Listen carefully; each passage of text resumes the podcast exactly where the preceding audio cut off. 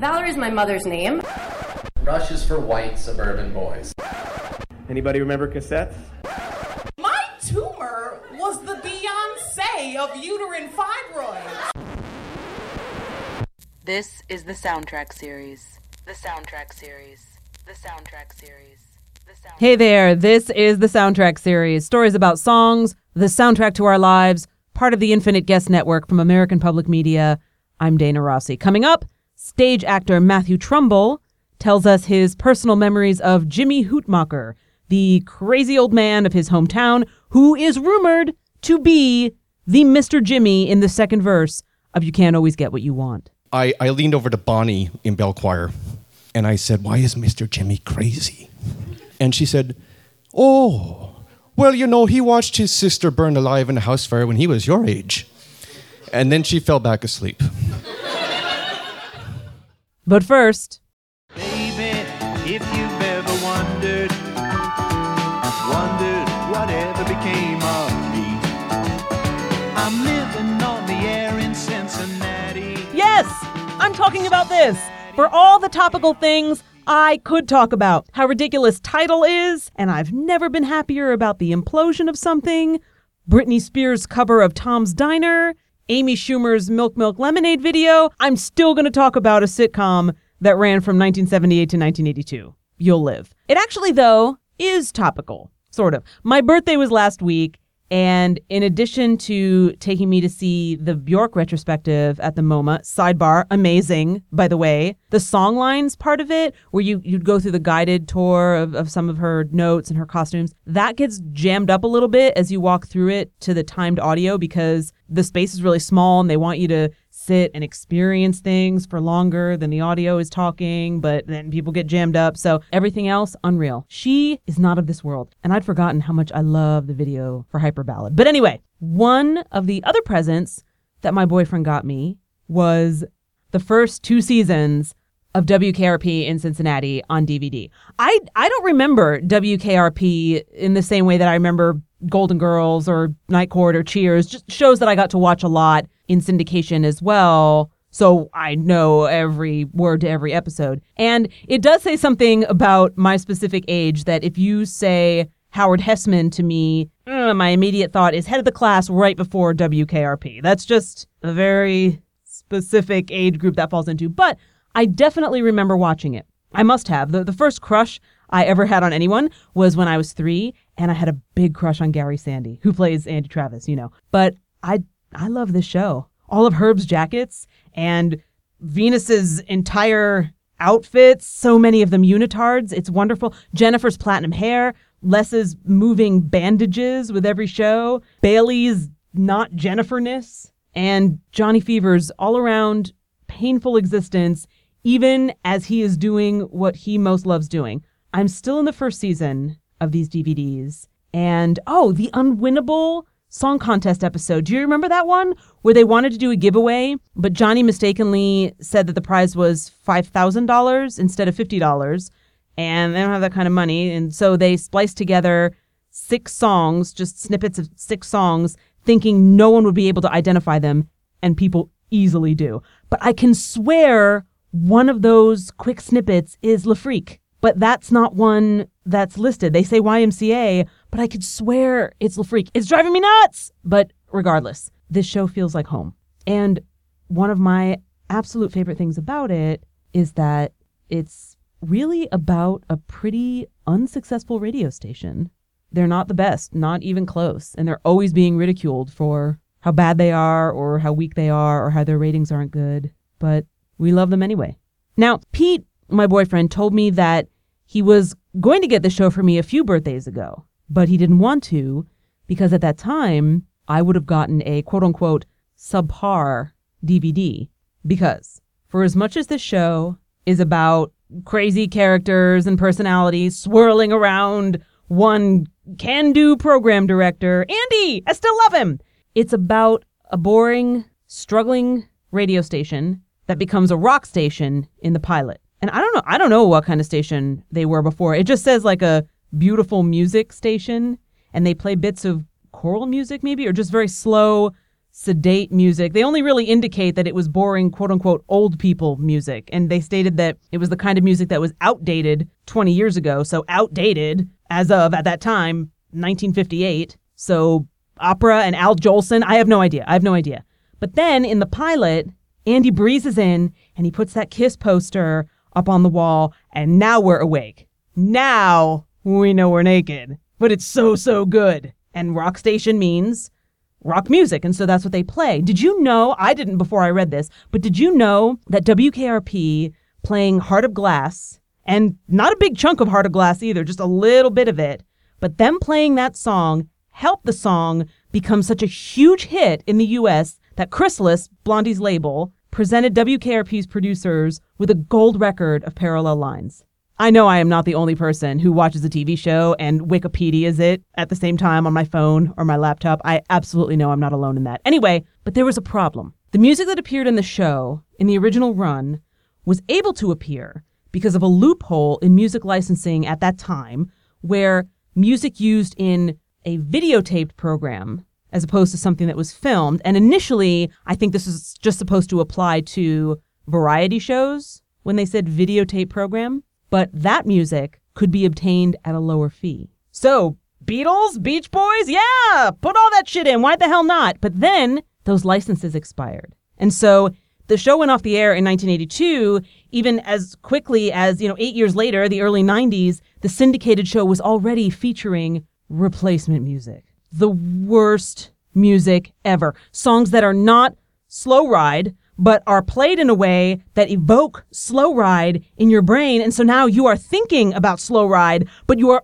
also that much more aware that you are definitely not listening to slow ride or Mercedes-Benz or Yamo Be There, whatever. So then for the DVD initial release of WKRP in 2007, replacement music is what was on there. And what do you know? No one bought it because that is always terrible. Especially for a show about a rock radio station. The show isn't about music any more than another workplace comedy, Taxi, Wings, is about music. But music is an essential part of the production design. It's like, well, in this reissue of Little House on the Prairie, we couldn't clear wagons. So any shot with a wagon, we replaced with a picture of an apple wearing a cowboy hat. No. But then there's Shout Factory. When I saw that it was Shout Factory that released this current DVD collection, the one that I got with more of the music in it, I immediately was like, oh, okay, same as Freaks and Geeks. And I had read something, I think it was in the DVD notes of Freaks and Geeks, where Paul Feig said they were not going to release Freaks and Geeks on DVD under any circumstances until they were able to obtain each and every song that was used in the original run, no exceptions. And that is so smart. Because companies have been so quick in the last 10 or so years to release older TV shows on DVD to just get them out there and cash in quick on people's nostalgia jones. But doing so without securing the rights to the original music, just thinking it'll be fine. And so what if the song isn't playing under this scene? It's the scene that counts. No, they're wrong. It does matter. It does count.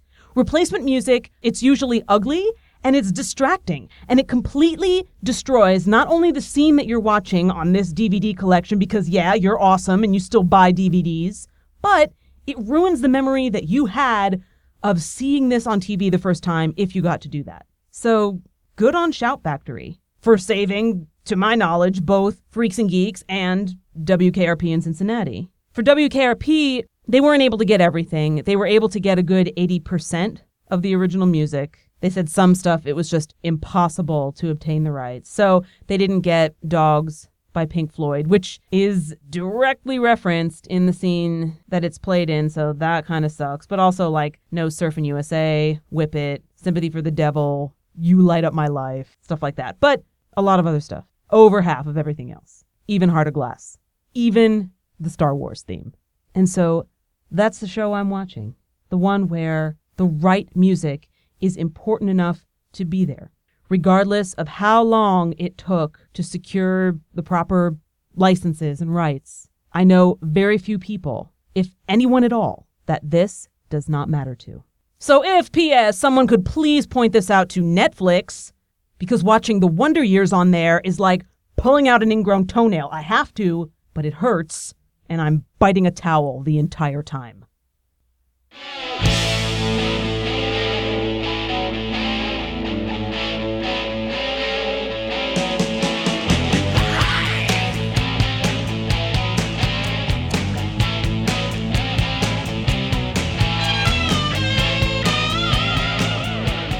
They used Queen of the Forest a lot in WKRP, and they used it as the first song that they played in the new rock format. But I don't think they ever used Cat Scratch Fever. For some reason, I don't know. I just keep picturing this song in that show, so that's why I had it gently guide you out of that last segment. All right, our story for this episode is from stage actor Matthew Trumbull, and it's his story of his personal memory of a man named Jimmy Hutmacher. Jimmy was the crazy old man of his town, who, though, is rumored to be the Mr. Jimmy in the second verse of You Can't Always Get What You Want. I went down to the Chelsea Drug Store to get your prescription filled. I was standing in line with Mr. Jimmy. A man, did he look pretty ill? I remember the first time in my Excelsior, Minnesota childhood that I heard the Mick Jagger, Jimmy Hutmacher story about You Can't Always Get What You Want. It was the first legend that I ever heard about somebody that I know, and it was told to me at church. And my family went to the Congregational Church of Excelsior on Sundays. I was 12 years old, and I was the only child in the church's handbell choir, which was otherwise composed entirely of elderly women. They were desperate for numbers, and I could read sheet music, so they pulled me in, and I already had a high tolerance for the scorn of my peers, and I didn't have to go to Sunday school. And the part about bell choir Sundays that I liked the best, though, was getting a glimpse of Jimmy Hutmacher, Mr. Jimmy. Mr. Jimmy terrified me. He lurked around the peripheries of my church in a grimy suit, and he never came into the service, though. He never sat in a pew. He would sit on a bench alone in the hallway outside of the sanctuary doors, just muttering to himself. And from my handbell choir position, I could see him out there during the services, lost in his old world, in his own world. He was old, and he was heavy, and he was crazy, and he didn't smell good. And the church biddies, in the bell choir, would whisper that his old hangout used to be Mount Calvary Lutheran Church on the other side of town, but he had come to be seen there as an undesirable, and they had threatened him with the police. And the biddies liked this story because it made the Lutherans look bad. But I thought that maybe the Lutherans were actually onto something. In this small town, Mr. Jimmy was the one that I always imagined giving me poisoned candy on Halloween, or telling me that my mom forgot to give him the password, but I should get in the van anyway. And during the service one morning, I leaned over to Bonnie in bell choir, and I said, "Why is Mr. Jimmy crazy?" And she said, "Oh, well, he watched his sister burn alive in a house fire when he was your age." And then she fell back asleep. And she woke up a few minutes later, and she whispered, "Mick Jagger was here in 1964, and he was at Bacon Drugstore there, and Jimmy was there, and Jimmy was upset, and he's talking to himself like he does. And Mick says, 'Oh, hey, Jimmy, what's wrong?' And Jimmy says, 'Oh, well, I really wanted a cherry soda, and they don't have any cherry sodas. They're out.' And Mick says, 'Oh, I'm really sorry to hear that, mate, but maybe tomorrow will be better.' And Jimmy says, 'Well, you can't always get what you want.'" That's a true story. Jimmy always said so. It's the second verse of the song. And then she said no more. It was time to play "Jesu, Joy of Man's Desiring" on the bells. And when we were done, the sermon began. It just droned on, and I watched Jimmy mutter to no one for a few minutes. And I thought, is this man really part of rock and roll history? He didn't appear to be aware of it. In 1964, he would have been a young man in a Bacon Drugstore muttering to himself even then, and that I believed. But everything else seemed improbable. I went to Bacon Drugstore once a week to buy Jolly Ranchers and baseball cards. And they didn't sell sodas. And there was certainly no plaque there, you know, that said, you are standing on the spot where Mick Jagger, biggest rock star of all time, had a major moment of inspiration for You Can't Always Get What You Want back when we sold cherry sodas. So I thought about the second verse of the song. These are the lyrics. I went down to the Chelsea Drug Store to get your prescription filled. I was standing in line with Mr. Jimmy. And man, did he look pretty ill. We decided that we would have a soda, my favorite flavor, cherry red. I sung my song to Mr. Jimmy, and he said one word to me, and that was dead. So the song, you know, is one of the most classic rock anthems ever written. Every time that it played in town after that Sunday, I suddenly became aware of a phenomenon. People would quietly waggle their eyebrows at each other when the second verse played, like, oh, it's our song. Jimmy's song is our song. This one's written for us. But the drugstore in the verse, it's not Bacon Drugstore, it's a drugstore in Chelsea. And if Jimmy Hutmacher was Mr. Jimmy, I thought in the song, wouldn't he be able to get some money out of that? Unless he's a muttering, homeless-looking millionaire. Everything about him was a mystery. And the mystery of the Mick Jimmy incident had a lead-in that Bonnie skipped. And I've always liked it because it embraces the Minnesotan principle that wonderful things can result from humiliation. It's a mind-boggling fact, but the Rolling Stones had come to Excelsior, and it's something that they've regretted their entire careers. I may have been a 12-year-old in handbell choir, but that bit of rock trivia was 100% at my fingertips because for no other reason than it just amazed me that Excelsior had once been fun. The town had a full-fledged amusement park on the lake, and a 2,000-seat concert hall there called Big Reggie's Dance Land. And Jimmy worked backstage. And Big Reggie booked this completely unknown band into Excelsior called The Rolling Stones. 268 people showed up. And they expected all British bands would sound like the Beatles. And when the Stones didn't, they started booing, and eggs and tomatoes were thrown, as is the Minnesotan agricultural way. It's a proud disaster in town history because before the Stones could hightail it out of town, Mick Jagger needed to go to Bacon Drugstore to get a prescription filled, as the story goes. And there was his friend Mr. Jimmy from backstage with his cherry soda problem. And a classic song was born, so they say. If that really happened, I thought, as I played my way through the final bell choir piece of the service. And we were getting to the point in the morning where I'd have to walk out of the sanctuary past Jimmy on his bench, and I would always scurry past him, afraid that one day he would lock his predatory eyes on me and pounce on me and end my life. And the service ended, and I processed out of the sanctuary with the rest of the old handbell choir women, trying to hide my little self in the midst of all their beige choir robes. And I bent my head down and I shuffled my penny loafers as fast as they would go. And then I felt it, not on my shoulder.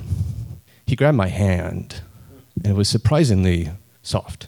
And he tugged gently, and I was now inches from his face. And his eyes were watery, and they were in total focus, and he wasn't muttering at all. "What's your name?" he said. "Is this a riddle?" I thought. Monsters always ask riddles. "Matthew," I cleverly retorted. And he said nothing to this, but he didn't look away. "Ask him," I yelled in my thoughts. "This is the moment. Just ask him. Is it true about you and Mick Jagger? Are you truly a magical, forgotten legend, or is everyone a liar? Make me the innocent child to whom you finally reveal all." I was too scared to say any of this. And a long moment of silence passed, and I was about to finally managed the words, "Well, bye," when he patted my hand and he said, "You're a good boy. I like your music." And he leaned back and returned to whatever world he was muttering at. And I murmured, "Thank you," but he didn't hear me, and I never heard him utter one more intelligible sentence in my life. And something about Jimmy holding my hand in that moment and manifesting in reality as a kind, semi-lucid, sad old man, and not the psychotic ogre of my imagination, made me grow up a little. I suddenly got at why people in this church never dug that far into the veracity of the Mick Jagger story and why the church offered him a haven to sit and mentally be somewhere else.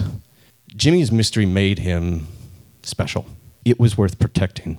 Which life details were fact, which were shaky, was insignificant compared to the higher belief that mystery was to be respected, that greater and more satisfying truths could be held in that respect than mere accuracy would ever support, and that those who carried such mysteries as humbly as Jimmy must have been specially chosen to do so.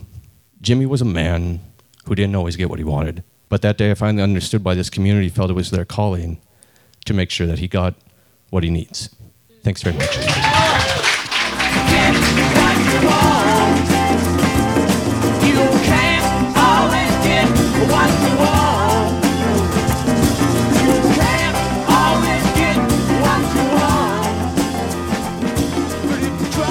Yes, Matthew Trumbull. You know, I don't know that my hometown had a crazy old eccentric, although I'm saying that and now hoping that it's not like when you say, I don't think there's a black sheep in my family, but when you say that, you're actually the black sheep. Maybe me saying, I don't think my hometown had a crazy old eccentric means it was me. Now, because I wasn't old when I lived there, so maybe that means it was my dad. And that's it. That's our episode for this go-round. This has been the Soundtrack Series. And hey, if you are in or near New York City this coming Saturday, May 2nd, come on out to QED Astoria for this that you've been listening to, only live, with the likes of Christian Finnegan, Brian Silliman, Guy Branum, and Brian Kennedy. Stories about songs by Boyz II Men, Whitney Houston, the Spice Girls, and from the Les Mis soundtrack. I do know how to put on a show. As always, you can find us on Twitter, on Facebook, iTunes, Stitcher, or right where you found us. And hey, if you have a second and you're feeling generous, give us a rating on iTunes. Or like I always say, just reach out to say hi. I record this show in my studio, aka a closet with egg foam on the wall, so I'm sure you know that I would love to hear from you from outside of this padded closet. This has been the Soundtrack Series, part of the Infinite Guest Network from American Public Media. Thanks for listening.